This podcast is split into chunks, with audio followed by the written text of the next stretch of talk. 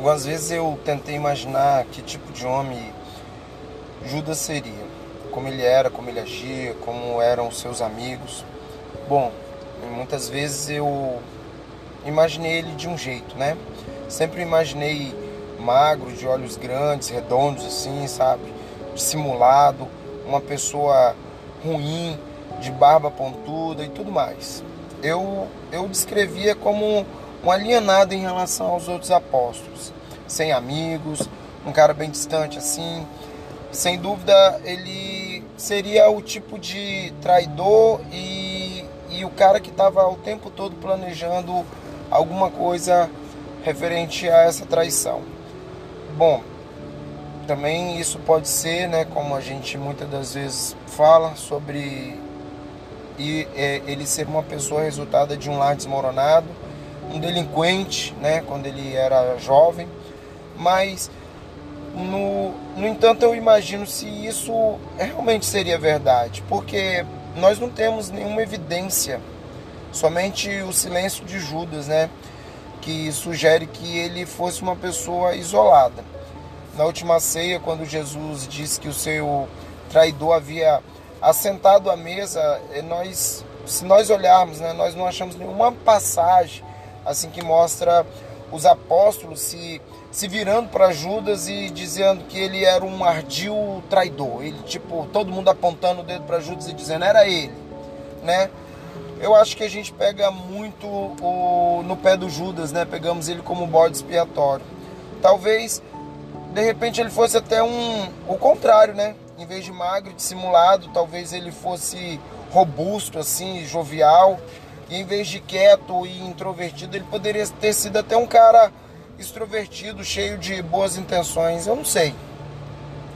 Mas todas as coisas que não sabemos a respeito de Judas, existe uma coisa certa que nós podemos tirar de lição da vida dele. Ele não tinha relacionamento com o mestre. Ele viu Jesus, mas ele não conhecia. Ele ouviu Jesus, mas ele não compreendeu. Ele tinha uma religião, mas ele não tinha um relacionamento. A gente pode perceber que esse tipo de pessoa, é, Satanás ele busca, né, esse tipo de pessoa e de repente Satanás ele já estava trabalhando assim a sua maneira ao redor dessa mesa, ali a mesa da ceia, ele buscando um, um tipo especial de pessoa para atrair Jesus.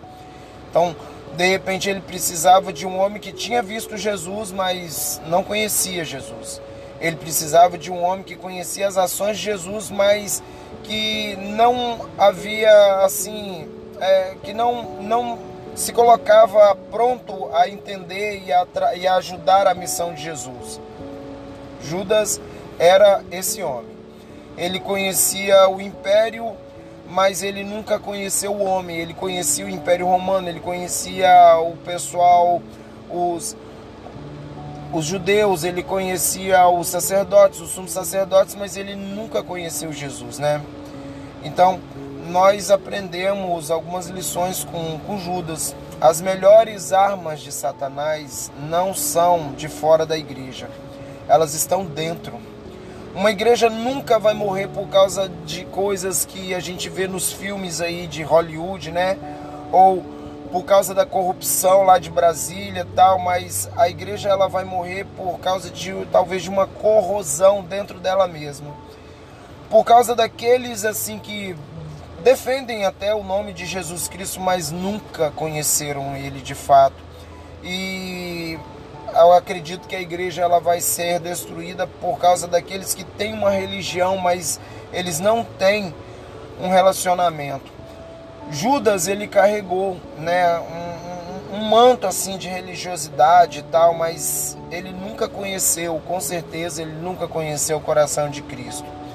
Bom, vamos fazer com que esse seja o nosso objetivo: conhecer a Cristo e conhecê-lo profundamente. Aí eu quero lançar aqui algumas perguntas para você. A galera aí dos jovens sabe que eu gosto de perguntas. Que qualidade vem à sua mente quando você pensa em Judas? Você tem algumas dessas qualidades, dessas características de Judas?